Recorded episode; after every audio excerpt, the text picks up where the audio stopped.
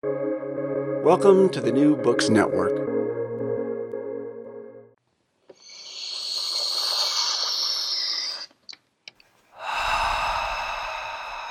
Hi. Theory.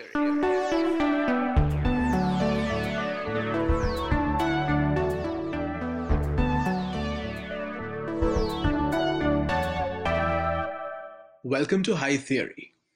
In this podcast, we get high on the substance of theory. I'm Kim Adams. And I'm Saronik Bosu. We are two tired academics trying to save critique from itself. Hello, and welcome to High Theory. Today, we are with Debashree Mukherjee talking about Bombay Talkies. Debashree, would you mind introducing yourself to our listeners? Hi, Saronik. Um, I'm Debashree. I teach film and media at Columbia University, and uh, I've been working on film and media history for more than a decade now.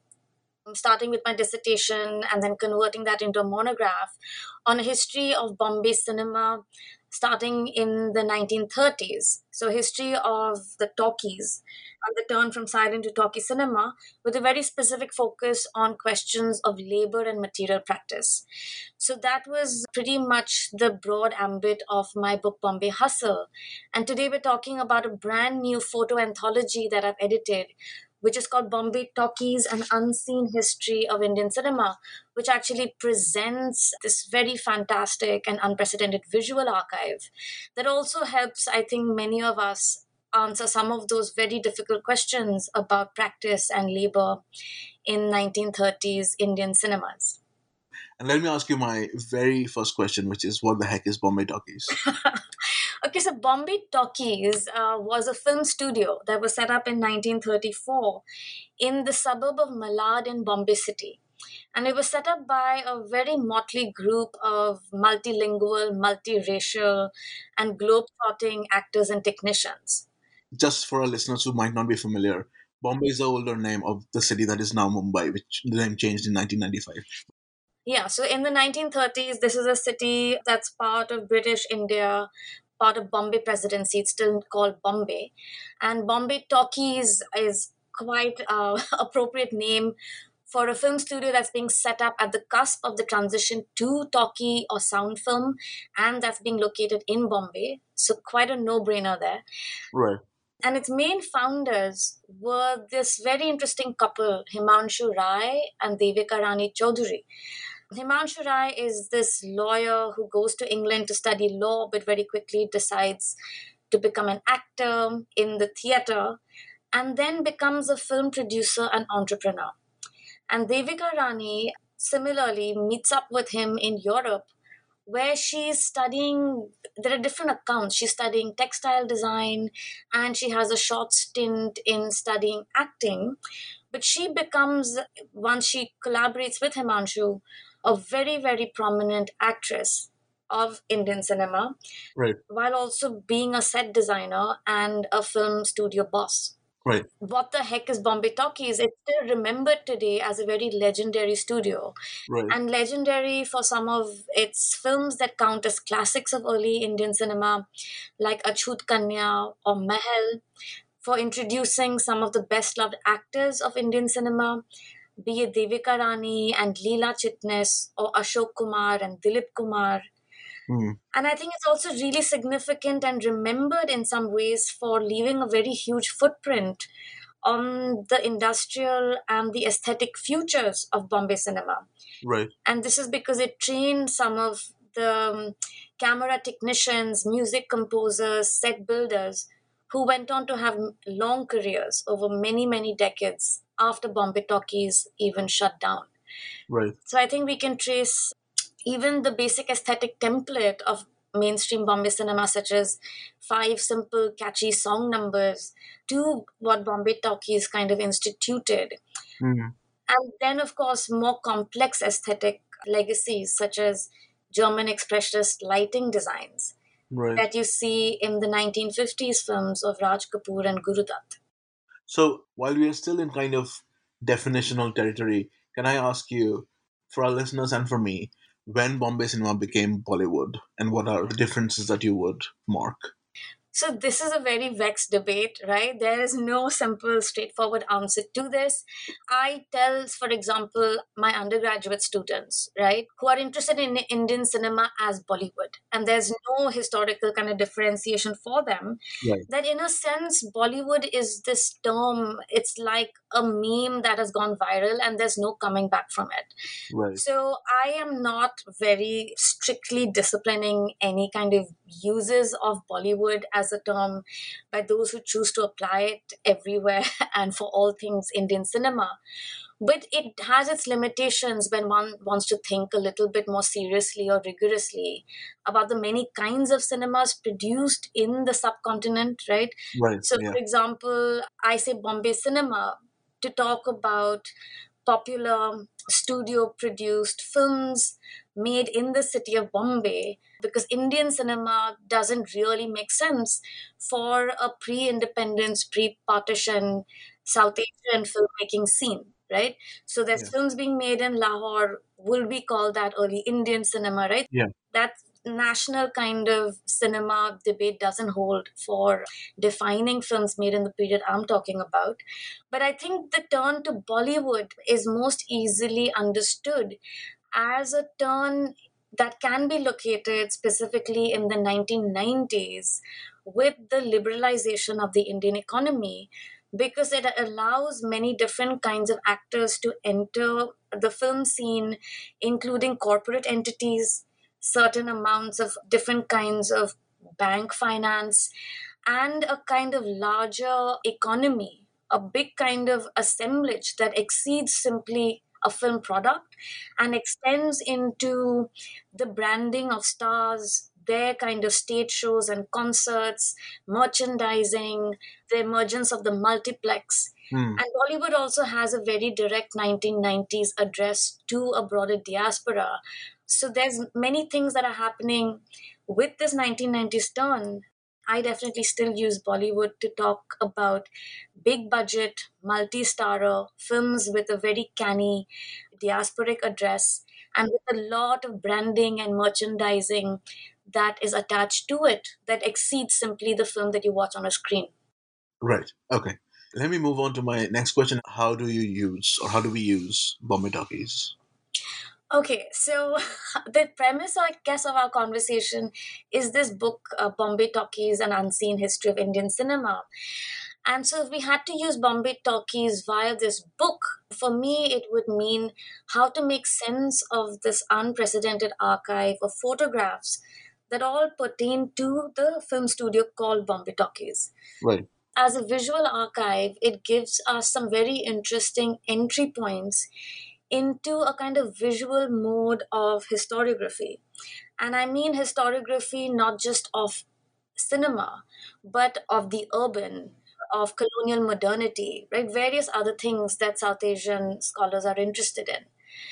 The collection of photographs really foregrounds the work of filmmaking because the majority of the images are of production.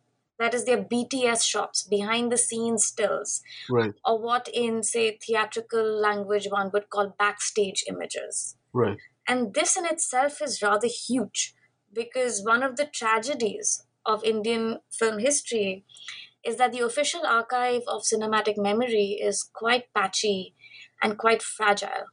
Yeah. So while India started producing films literally in droves by the 1920s, 95% of all films that were made up until 1947 are considered by experts as lost. Right. And what this means is that no one expects that we will ever see these films again. So we are working with 5% of the complete output of these decades. So it's a very fragmented archive. Many of the primary sources that scholars that work on Hollywood, for example, take for granted, Hmm. we have accepted as lost forever.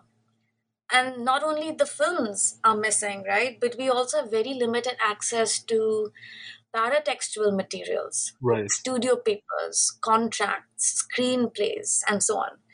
So the Wirsching photo archive are production stills, and they're absolutely unprecedented for the 1930s. So one way to use these images and this archive is because of the glimpses that these photographs give us into questions of technical expertise, creative practices, the kinds of technology being used, and even aesthetic emergence, by which I mean we're talking about a film form and a film industry that is on the cusp of consolidating itself, emerging from silent to talkie. What language will these films be in? How much song and dance to be used? Right? This is a unique kind of a template for Indian cinemas. We don't see that musical form survive beyond the 30s anywhere else in the world, but it really is the mainstay of popular Indian cinema till today. Yeah. We kind of take it for granted, but it didn't have to be this way. It's it didn't interesting. yeah it didn't have to be this way and we can't even call this template a musical in the hollywood sense right Right. because hollywood musicals are very much about foregrounding some kind of performative plot right? Yeah, the actors and actresses are, are, are broadway stars. But here song and dance is used as a, just another kind of axis of storytelling or Yeah. expressing emotions. So where did all of this come from right? And then you get into thinking about what are the industrial technical creative contexts from which this form emerges and for me very exciting about these photographs is that you also get a glimpse into social relations on a film set by social relations i mean you understand a little bit about the various kind of tiers and hierarchies of work and labor Hmm. on a set and so on. And one of the questions that I was very interested in when I went into researching my first book, Bombay Hustle, was how to construct a story of what we call below the line labor in Right. early Indian cinema. So in Hollywood, when they're building budgets, a line is drawn when you are talking about salaries of different personnel between the executive personnel and everyone below a certain line. And so that below the line labor includes all those technicians, background actors, background dancers, the light boys, set boys, production assistants that never really are visible in any official record or document or interview about Bollywood. So, how to kind of get at their histories, those stories, and you can imagine what a huge historiographic challenge that is Yes, absolutely. Yeah. given how fragmented this archive is. So these photographs actually give us one entry point into thinking about film as labor and thinking about this very differentiated terrain of work and practice. And I think from there, one also realizes something that anyone that's ever made a film intuitively understands, which is that filmmaking is a fundamentally collaborative process Yeah. right? That there are multiple people that are required for any one creative decision to be executed on a set. And that this kind of collaboration often extends beyond even the human. So there's many non-human actants that are Yeah. very critical to what a film will ultimately look like. And that would include landscape, that would include climate, Right. that would include just various other kinds of actors. And I think having a visual access to some of these histories really um, helps us think about these questions that are becoming very interesting and pertinent across the humanities and social sciences today, right? Right. So yeah. That's definitely one of the ways we can use Bombay Talkies, right? A visual route into a very exciting moment of industrial, technological, technical, and creative efflorescence located in Bombay City. Let me ask you my final question, which is how will Bombay Talkies save the world? I love that question. Um, I mean, obviously, one would say that Bombay Talkies cannot save the world. But on the other hand, Bombay Talkies can save the world if we believe that somewhere, somehow, cinema can save the world. Right. And I was thinking about this question and how hard it is to imagine, right, that in India today, cinema can save the world Yeah. given this very gigantic and largely voluntary turn that mainstream filmmakers have taken towards making outrageous right wing propaganda. Yeah. But again, from that point of view, I think when you think about a studio like Bombay Talkies, that was set up by a group of men and women who are pretty much fleeing Nazi Germany in the early 30s Yeah. and also then trying to make sense of what decolonization in India can look like, right? Thinking about an imminent kind of a possibility of political independence, Right. then definitely Bombay Talkies has some very useful insights for us today. And the kinds of films that they ended up making, right? So these are films that are meant to turn out a profit, right? This is not some social justice documentary filmmaking. But nonetheless, the overall kind of ethical vision, I think, of Bombay Talkies in these early years is definitely inspiring for us today because they are interested in questions of social reform, social justice.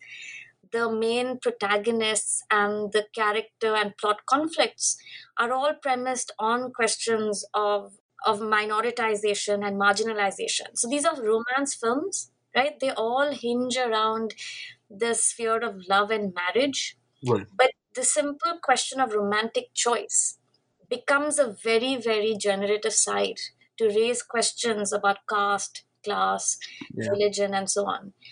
And I think that anyone that's following politics in India today knows that it is in these very intimate spheres of love, sex, marriage, food that the most violent kind of social purges are taking place today. Right. So I think it's very important to remember that even if we don't agree with a kind of Congress style reformist vision that these films were espousing, they are nonetheless offering an ethical vision that was the antithesis Right. to a kind of fascist hankering for racial purity, autochthonous identity, or a hierarchy of human being. Again, I don't want to make it sound like Bombay Talkies is the answer to everything.